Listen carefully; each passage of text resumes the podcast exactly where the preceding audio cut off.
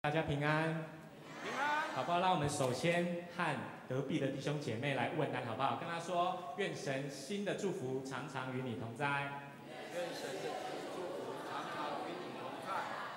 我想要请问我们当中有没有第一次或第二次来到我们当中的弟兄姐妹？哦，如果有的话，我想要邀请你起立，我们要来一起欢迎你。好，如果没有的话，OK，好。哎，有。有有吗？可以请你起立吗？我们要我，没关系，不用害羞。好，我们要欢迎你，前后左右弟兄姐妹跟他握手问安，好不好？啊，欢迎欢迎你们来。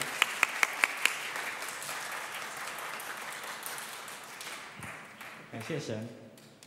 我记得我在读神学院的时候，啊，我常常要读一个神学家他的书。这个神学家他的名字叫做卡尔巴特，他是一个瑞士籍的神学家。他为什么会那么出名？哦，或许对你来说，你可能不认识他。可是他在整个西方的社会，哈，尤其是基督教的这个信仰的团体里面，他非常的出名，因为他曾经写过一本书，叫做《罗马书》的注释。哦，他就是解释罗马书到底写什么。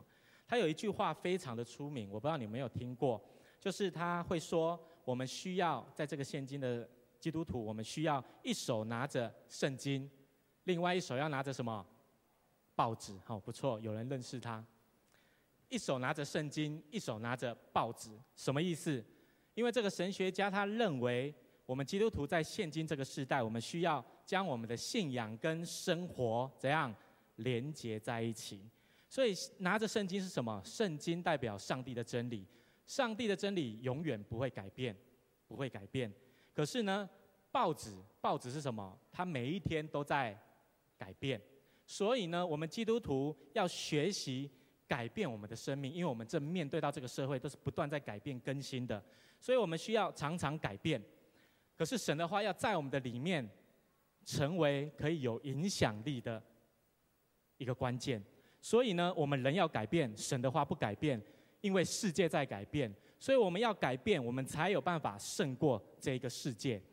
所以，亲爱的弟兄姐妹，你要知道，不管你喜不喜欢这个世界的文化，哦，可能有一些文化、一些习惯是你不喜欢的，可是你一定要有一个认知是，上帝把我们放在现今这个世代，我们就要有能力在这个世代生存，而且可以胜过它。弟兄姐妹，你有没有阿门？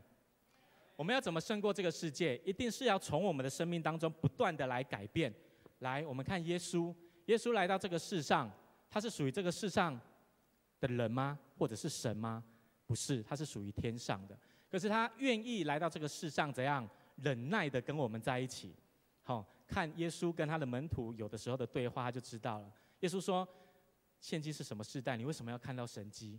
所以你可以发现，耶稣他愿意让自己在这个世代里面跟这些人在一起，代表一件事情：他是一个愿意改变的人，他愿意爱这一些在世上的人。他愿意改变自己，来到这个世上跟他们在一起。一样，保罗他说过一句话：我们要传福音的时候，我们面对什么样的人，就要成为什么样子的人。就是我们要改变自己，用这一些弟兄姐妹他们可以接受的方式，帮助他们进入到教会。可是你要知道，上帝的话没有改变，只是方式不一样。我相信这个神学家卡巴特，他如果活在我们现今的世代的时候，我觉得他刚刚讲的那句话可能会做一些改变。他说：“一手拿着圣经，一手拿着报纸嘛，对不对？”可是我们现今的是这个世代，如果卡尔巴特还活着的话，他看到我们每一个人都一手手机，所以他可能会改变一个方法，说我们需要一手拿着圣经，一手拿着智慧型的手机。好，因为我们所有的知识都在我们的手机上面都看得到。所以，亲爱的弟兄姐妹，你要知道，我们要成为一个愿意改变的人。跟旁边的人说，我们要成为愿意改变的人。记得哦，是改变我们的生命，不是改变圣经的话语。我们要有能力把圣经的话语帮助这个世界。在前几个礼拜，感谢神，我有邀请一位牧师来到我们教会当中，分享一个信息。哦，这一个活动是中会办的活动，哦，中约中会的一个。校园部的活动哦，是是我主办的，所以我邀请这个牧师来。这个牧师跟我从小就认识，好，我们国中的时候就认识，一起长大。他到了大学的时候就回到了台北。然后呢，他在分享什么？他在分享青年事工。他在分享的过程当中，他又讲一个很重要的重点。这个牧师他是在新店的一间很大间的教会担任牧师。好，他们教会有很多的牧师，他是牧者团队的其中一位。哦，这间教会。就是新店最大间的那一间，好，你就知道我不用讲，要不然我会广告。就是那一间教会，他就说他们在做青年的事工的时候，他说我们基督徒常常会犯一个错误，这个错误是什么？他说我们都会犯了一个错误，就是一间教会他的青年事工如果做得好的话，我们都会想说一定是这间教会很多年轻人。那如果一间教会他的青年事工做不好的话，我们都归咎于怎样？一定是这间教会里面有人口老化的问题，好，因为一定是这间教会里面都是长辈。他说，其实这个问题不是只有在教会而已。他说，整个世界所有的国家都一样，都要面临人口老化的问题。可是他分享什么？他说，教会要进步，绝对不是老化的问题，不是人口老化的问题。他说，其实你可以知道，以前的社会常常都会讲说，知识就是力量。知识就是一切，可是你想想看，现在也是这样吗？不是，现在是怎样？是所有的知识我们都可以在网络上面就看得到。所以你要成长，你要进步，你需要怎样整理这些知识，然后整合起来，然后创新，你才有办法进步。他就说，我们台湾的企业家张忠谋，还有中国的企业家阿里巴巴集团的董事长叫什么名字？你可能不太知道，因为我们都是台湾人。好，他是马云。他说他们两位就常常的不断让自己可以更新、可以变化，为的是要让企业怎样可以进步。所以，亲爱的弟兄姐妹，这两位董事长，他们是年轻人吗？不是，他们是有年纪的人哦。哦，所以进步跟成长绝对不是年轻人的专利。来，跟旁边的人说，进步跟成长不是年轻人的专利。所以不是只有年轻人可以进步，不是只有年轻人可以成长。好，我们只要愿意成长，我们就可以更新变化。重点在于你愿不愿意改变，你愿不愿意脱离你原来的舒适圈，到了另外一个地方是你可以去胜过的。靠着上帝，你看看旧约里面的亚伯拉罕，亚伯拉罕，上帝叫他离开他的本族本乡。去到他不熟的西的地方，可是他仍然愿意顺服去到那个地方。他需不需要勇气？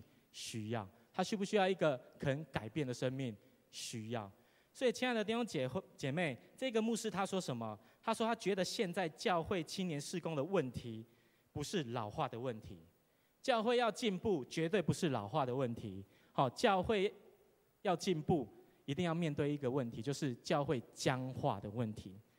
因为我们已经习惯了那样的方式，所以就会面临僵化的状况。所以僵化会让我们无法更新、改变，绝对不是老化的问题。所以弟兄姐妹，你要知道，我们基督徒的生命也是一样。教会要改变，绝对是要从教会里面的人先改变，从我们每一个人的生命改变。我们的生命如果没有常常更新的话，我们的生命也会怎样？僵化。所以呢，这个跟年纪绝对没有关系。愿意改变的人不一定就是年轻人，重点是我们愿不愿意改变。最近这几年很红一件事情，就在网络上，我们的柯 P 柯市长哦，也是因为社群团体、社群网络怎样兴起的。所以你可以发现这几年很多人都会把他自己做的影片放在网络上面，然后呢，这些影片受到很多关注的时候，这些制作影片的人，我们就会称呼他叫什么？网红，就是网络红人。我们教会有一位金辅长老，他的儿子就是一位网红。哦，他的那个影片的频道叫什么？台客剧场。我相信我们在座很多人都看过，都知道。可是呢，我们的金辅长老怎样？他现在没有输他的儿子哦，他也是一位网红。他的频道叫什么？时尚老人，你看他就是跟得上时代，他一定跟卡尔巴特一定是好朋友。时尚老人这个影片很棒，他是不断教导长辈怎么过一个健康的生活。所以，亲爱的弟兄姐妹，更新变化绝对不是年轻人的专利，跟年纪一点关系都没有，是你愿不愿意改变。我们当中有人生过孩子的，请你举手，当然是姐妹哈。OK，很棒。你想想看，然后那个小 baby 出生了以后，他一开始要吃的食物是什么？奶奶嘛，妈妈的母奶。慢慢他长大以后，就要喂他副食品，喂粥，还有什么苹果泥哦等等水果泥之类的。直到他长大了以后，才会给他吃我们大人吃的东西。而且他每一天吃的东西都不一样，都不断的在变化。在这个当中，我们可以发现，这个小 baby 吃的食物，它一直在改变，一直在更新。那是因为他需要在不同的时期吃不同的东西，为了要怎样让自己可以进步，让自己可以成长。所以，亲爱的弟兄姐妹，我们一定要知道，生命绝对是要常常更新的，生命绝对是要常常进步跟成长的。来跟旁边的说，生命需要进步跟成长。感谢神，今年呢，我们在六月份的时候，我们有很多的弟兄姐妹进入到教会。可是他们在进入到教会之前，有接受洗礼。我们一定都要知道，洗礼了以后，不是就什么事情都没了。哦，洗礼以后才是真正征战的开始。洗礼了以后，你需要学习让自己活出一个基督要在我们里面的生命。好，在我们里面，让我们活出一个基督应该要有的样式。所以呢，我们每一天都要活出一个新的生命的态度。不只是这些受洗的弟兄姐妹，而我们在教会这些很久的基督姐妹、弟兄姐妹也是一样。好，我们这些老基督徒都一样，我们都需要常常在我们的生命上面怎样不断的更新变化，好让我们有一个好的生命的态度，可以得着神的喜悦。所以，上帝他每一天都会透过圣经对我们说新的话，这些话都是新的，所以他才会在以赛亚书的第四十三章十九节，他说什么？他说：“看呐，我要做一件新事。”代表什么？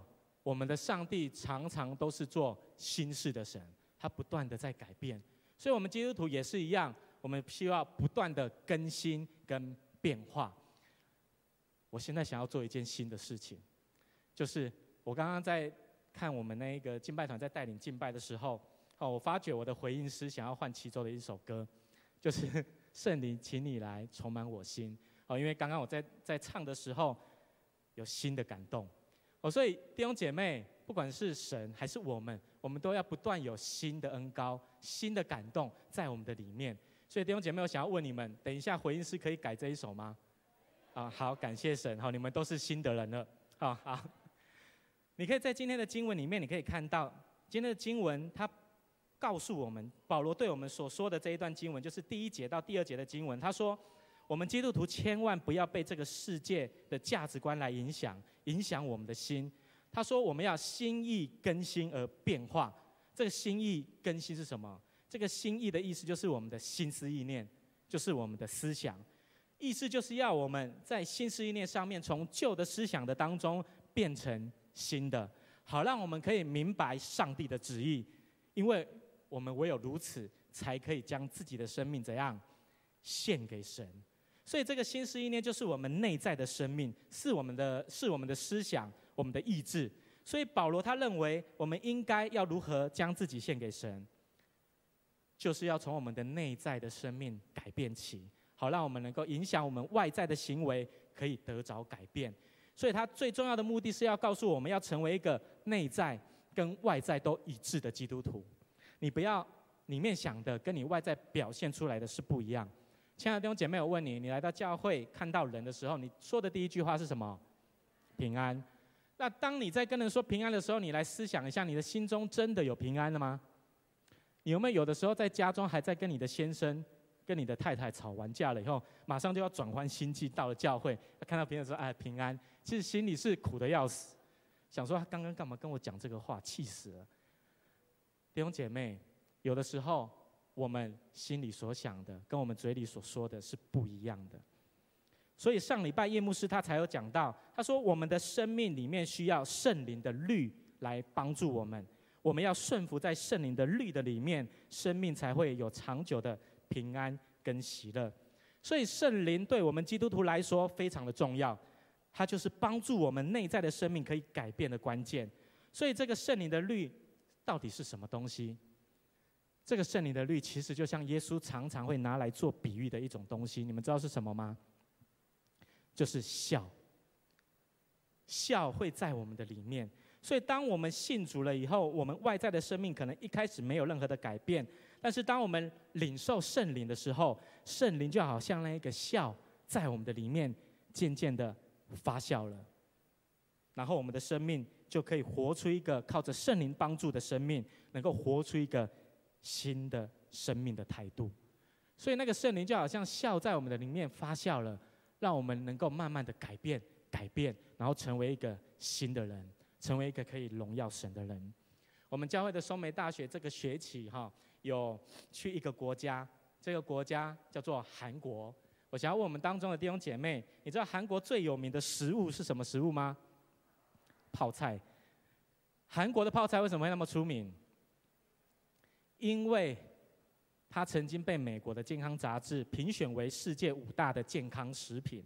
它会健康的原因，就是因为韩国的这个泡菜，它在腌的过程的当中会发酵，然后呢，发酵的时候，泡菜里面就会产生一种东西，叫做活性益生菌，而这个益生菌可以抑制我们体内不好的细菌，所以吃韩国的泡菜会健康，完全是因为这个活性益生菌，这个活性益生菌帮助我们身体可以健康。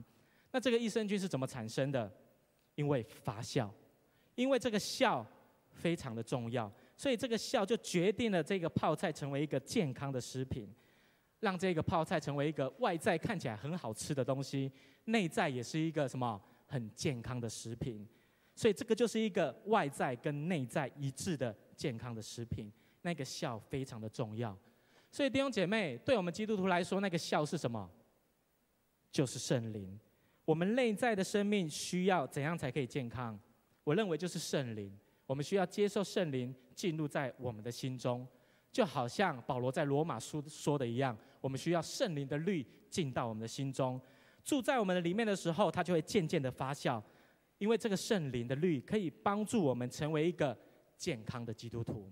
来跟旁边的人说，我要成为一个健康的基督徒。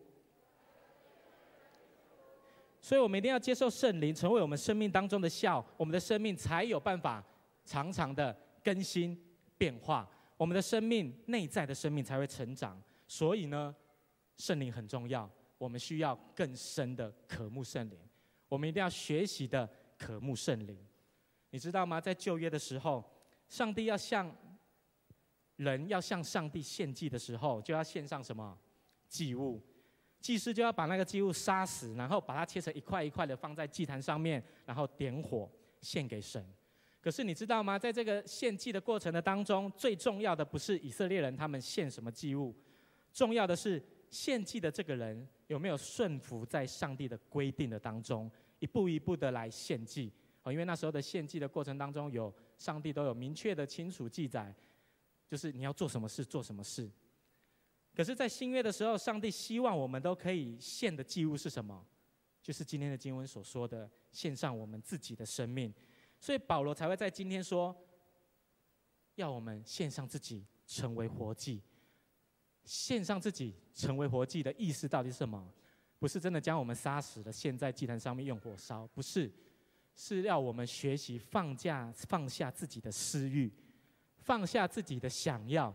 放下自己的思想，靠着圣灵帮助我们，并且引导我们活出一个合神心意的生命态度。这个就是圣灵的律的果效。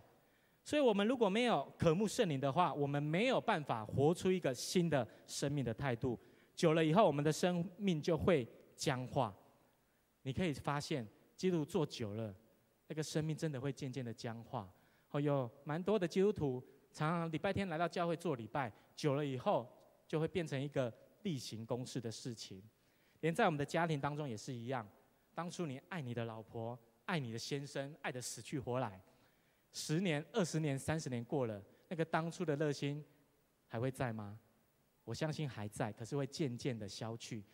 可是如果你愿意改变，你跟你太太、跟你先生的关系是不是会越来越好？所以重点是你要愿意改变。亲爱的弟兄姐妹，我们基督徒也是一样，我们需要渴慕圣灵，圣灵会帮助我们改变。那到底什么是渴慕？你有经历过渴慕圣灵的那一种感觉吗？感谢上帝，让我今年我的大女儿妍妍，今年她六月的时候就顺利的去上幼稚园。然后呢，在他第一天上课的时候，我的太太就带他去幼稚园，去完了以后回来到到家的时候，中午我们一起吃饭。结果我们吃饭吃到一半的时候，我的太太坐在我的对面，她突然就哭了起来，就流眼泪。我就问她说：“你怎么了？你是不是被圣灵充满？”她说：“没有。”她说：“想说今天妍妍第一天去上幼稚园，不知道她现在在做什么事情，她有没有乖乖的上课？不知道她现在过得好不好？”他说：“我真的好想念他。”我就心里想说：“他下午就回来了，你是在想那个什么静？” 我就想说：“他下午就回来了，你在感动什么？”后来呢，我就心里想说：“我不能这样子跟他讲。”我就说：“好了好了，我就安慰他，没关系，他下午就回来，上帝会帮助他。”好，我们就把这件事情交托给神就好了。其实我那个时候心里非常的开心，我心里是放着烟火哦，因为我的大女儿去到幼稚园上课的时候，我觉得我真的是如释重负，我真的觉得我释放了，好，我就很自由。你要知道，家里面少了一个孩子，真的会很安静。对不起。少了一个孩子，真的会很安静，所以那个时候我其实是非常开心的。所以我常常跟那个我在带领的弟兄姐妹跟他们开玩笑说：“哦，我的孩子如果去如果没有上幼稚园，是他的妈妈在流眼泪；那我的孩子如果他没有去上幼稚园的话，就是他的爸爸会流眼泪。”可是后来呢，过没几个礼拜，我发现我的女儿还在适应幼稚园的生活，所以。有一天我带她去上课的时候，她就不想要在那边上课，她就一直抱着我，拉着我的大腿，好好像演八点档的连续剧一样。他就不想要我回去，他想要我留在那里。可是老师就说你一定要回去，好要让他习惯。在那个当中，我就非常的担心，我怕他很不想要去上课，不知道怎么办。哦，他晚上的时候还会说梦话，说什么你知道吗？他说我不要去上课，我被他吓死了。你看那个压力多大，所以我为这件事情非常的担心，我就一直在神的面前祷告。结果有一天中午在吃饭的时候，我吃着吃着也开始流眼泪了。我这个时候才知道我的牧师娘她心里的感受，我真的很想念她。然后我就那个时候那个礼拜，我就跟我的太太讲说：“你不要去接她了，我去接她就好。哦，只要她她还没下课之前，我就赶快在幼稚园的门口等她。哦，我就在那一直等着她。”亲爱的弟兄姐妹，我为什么要这样子做？因为我很想念她，很想要赶快看到她，很想要赶快抱着她。弟兄姐妹，这个就是渴慕，渴慕圣灵就应该是要有这样子的感觉。你渴慕圣灵，就是好想要，好想要每一天都跟他在一起，每一天都想念他。就算我再怎么累，再怎么忙，我都要赶快的去跟他见面。所以这个就是渴慕。亲爱的弟兄姐妹，你一定要渴慕圣灵，渴慕圣灵可以帮助你的心意更新而变化，你才有办法活出今天保罗所说那一个新的生命。在今天的经文的第九节到二十一节，我们刚刚有读到，他在讲什么？他在其实就是在讲说，一个基督徒心意更新变化了以后，一个基督徒应该要活出的生命态度，就是什么？就是爱人不可虚假。心里火热，常常去服侍主，而且在患难中要忍耐，在祷告当中要恒切，不要以恶报恶，要尽力的与人和睦，逼迫你的人，你就要祝福他。然后呢，不要自以为聪明，不要为自己伸冤，要以善胜恶。亲爱的弟兄姐妹，你想想看，保罗这样子的教导，你要做出来简单吗？不简单。可是他愿意这样说，他敢这样说，绝对是他做到了。他敢这样子讲，绝对是他有方法。来，我们来看今天的经文。今天的经文的罗马书的第十二章的第十二节，里面就有保罗的方法。我们来一起读这节经节，好不好？我们一起来读。来，一二三，请。在指望中要忍喜乐，在患难中要忍耐，祷告要恒切。他说什么？祷告要恒切，因为保罗知道，在祷告的里面。可以帮助我们去亲近圣灵，所以呢，他才会在罗马书里面，上个礼拜叶牧师有讲到，我们需要圣灵的律在我们的里面。那我们要怎么亲近圣灵？绝对要祷告。你如果没有祷告，你绝对没有力量。不是读圣经而已，而是你需要花时间在神的面前跪下来祷告。今天的经文有说，我们需要谦卑在神的面前祷告，其实就是一个谦卑的行为，而且最好你可以跪在神的面前祷告，代表我愿意谦卑在神的面前。所以在祷告的里面，我们可以感受到圣灵的引领，圣灵就是我们的帮助者，圣灵就是我们的教导者。影响我们长老教会一个很重要的神学家，他叫做加尔文。他说什么？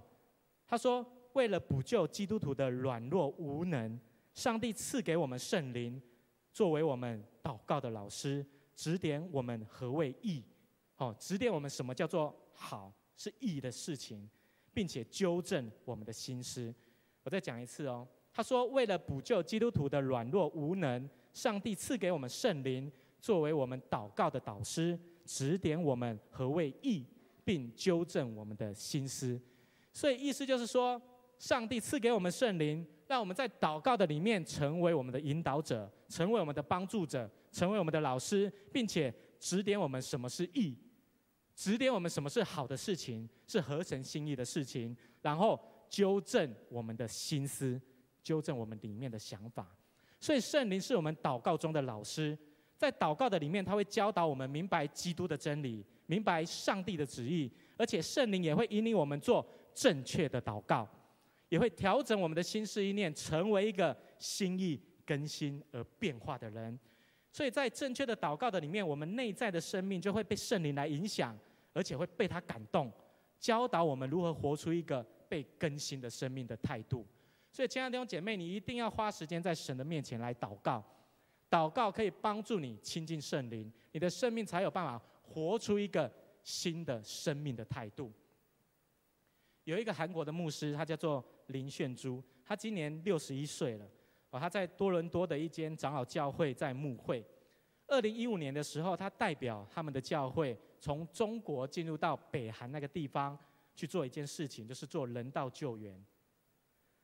可是当他踏上北韩的土地的时候，他就马上被人抓抓起来了，而且关在监狱的里面。后来北韩的政府他就用颠覆北韩政权的罪名判他终身劳役。这个牧师就被人家送到劳改营里面去了，他都要被人家送到那个天寒地冻的地方做苦工，而且还要挖那个山洞。他说他在里面真的是非常的痛苦。他在那当中，他每一天都要工作八个小时，然后一个礼拜要做六天。他只在里面两个月，他的体重就减少了多少？减少了二十三公斤。他说：“那种种的痛苦都是他以前没有经历过的，二十三公斤哦。”亲爱的弟兄姐妹，你如果想要减肥的话，你就可以去北韩哦传福音，你就可以得到这个福分了。他在访问的时候。在二零一七年的时候，感谢上帝，他得着释放了。他释放的时候，许多的媒体就争先恐后的赶快去访问他。他在被访问的时候，他这样分享：他说他在劳改营的时候真的非常的孤单，因为在里面每个人对他来说都是敌人，不是朋友。他说在里面二十四小时都有有人用三支监视器对着他，他只住在一个非常小的房间里面，而且有军队都轮流的看管他。每一天都有两个小时，两个小时都有警卫一直看守着他。他说在里面完全是没有自由的。可是呢，他说他在这里面之所以可以支持下去的原因，是因为他每一天都向上帝来祷告，他学习活在上帝的面前。他说上帝知道他的一切，所以他说我要时时在神的面前来祷告。而且他说在里面。他在神的面前跪下来祷告，神都会帮助他。他说他所经历的这一切，他相信这一切都是上帝的管教。后来他就说，这一切是上帝的管教，我学习到很多，所以我原谅北韩这个国家，而且我也愿意爱北韩这个国家。亲爱的弟兄姐妹，为什么他说这是上帝的管教？他说他在祷告的当中，是他支持的力量。我相信，以我们人的想法来说，他绝对不会说出这样子的话。我认为他绝对是在祷告的里面，圣灵引导他，圣灵帮助他。这所有的一切都是上帝的旨意，上帝的管教。所以在这个当中，他才有能力说出：“我愿意原谅这个国家。”所以弟兄姐妹，你一定要知道，这个牧师他相信一切都是上帝的管教，就是他相信圣灵成为他的帮助，圣灵告诉他这是上帝的旨意，所以他改变他的心意，改变他自己旧有的习惯、旧有的想法都挪去了，他成为一个心意更新变化的人，他就可以活出今天保罗所说的。要以善胜恶，要祝福那一个逼迫你的人。所以弟兄姐妹，你要知道，在这一切的当中，如果你没有在祷告里面恳求圣灵的帮助跟引导的话，靠我们自己的力量绝对是没有能力的。今天的经文在罗马书里面，保罗很厉害，他把基督教的所有的要义、所有的真理都写在罗马书的里面。他说，我们可以因信称义。罗马书有一个很重要的重点，就是我们每一个人都活在罪的里面，可是我们可以因着相信耶稣，成为一个义的人，然后上帝的灵就会进入到我们的生命当中，让我们活出一个新的生命的态度。上帝的灵是什么？在旧约的里面，他说上帝的灵；在新约就是讲圣灵，因为耶稣他升天了以后，他说我会差派定位保惠师在你们的身上。所以呢，圣灵成为我们的帮助，我们一定要活出一个愿意祷告的生命。圣灵会不断的告诉我们，就像今天的经文的第九节到第二十一节所说的这个生命的态度，让我们能够活出这样子的样式，好不好？让我们最后再来读一下今天的经文，第九节到二十一节，他到底说什么？他说：“我们爱人不可虚假。”我们一起来读，一二三，请，爱人不可虚假。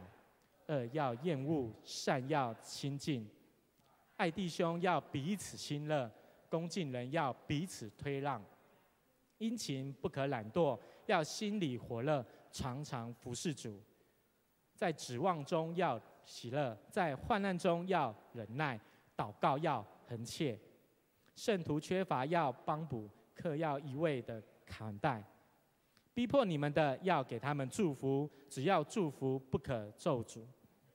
与喜乐的人要同喜乐，与哀哭的人要同哭，要彼此同心，不要志气高大，倒要俯就卑微的人，不要自以为聪明，不要以恶报恶。众人以为美的事，要留心去做。若是能行，总要尽力与人众人和睦。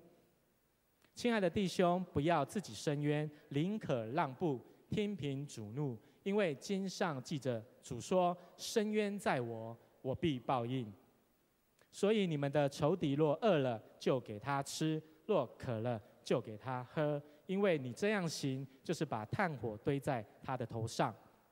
你不可为恶所胜，反要以善胜恶。这就是保罗今天所说的：我们要活出一个新的生命的态度，我们要活出这样子新的生命。保罗真的很厉害，他可以把基督教的要义讲得非常的经典，讲得非常的清楚，而且他还教导我们要怎么做，就是今天的经文，他告诉我们要怎么做。所以这一切，我们如果没有圣灵的帮助，我们没有在祷告里面得着胜利的时候，我们绝对做不出来的。所以，亲爱的弟兄姐妹，我要鼓励大家，你绝对要把你祷告的时间拉长。好，我们要在神的面前读圣经、祷告。最少最少至少要有半个小时。可是我鼓励你，你要在分别时间在神的面前祷告。你会发现，当你遇到困难的时候，遇到那个你不喜欢的人的时候，遇到你敌人的时候，你才有办法在祷告的里面得胜。因为圣灵会感动你，他会告诉你怎么做。那个感动不是上帝圣灵就在你的耳边跟你说话，是圣灵会给你一个意念，给你一个感动，一个想法。那个就是我们的心思意念，圣灵会透过我们的心思意念感动我们的心，告诉我们怎么去做。那一个行动，那一个行为，绝对绝对是符合今天的第九节到第二十一节的经文所说的。所以我们就要努力的去做。我们就是用第九节到第二十一节的经文做一个印证。所以，亲爱的弟兄姐妹，你绝对要在神的面前祷告，你绝对要渴慕圣灵。我们千万不要让自己的生命僵化了。我们的年纪老了，可是我们的生命绝对不要僵化。我们要不断的更新改变，要透过什么？渴慕圣灵，每一天都要跟他亲近。我每一天都好想要看到圣灵，所以我愿意谦卑的跪下来，在神的面前祷告。叶牧师之前有说，我们要操练一个小时的祷告，两个小时的祷告，就是帮助我们被圣灵感动，更新我们的生命。弟兄姐妹，好不好？让我们最后一同起立，让我们一起来到神的面前来祷告。我们用圣灵，请你充满我心，成为我们的回应，成为我们的祷告。好吧，让我们闭上我们的眼睛，在神的面前安静片刻，让我们能够将自己的心思意念交托给我们的神。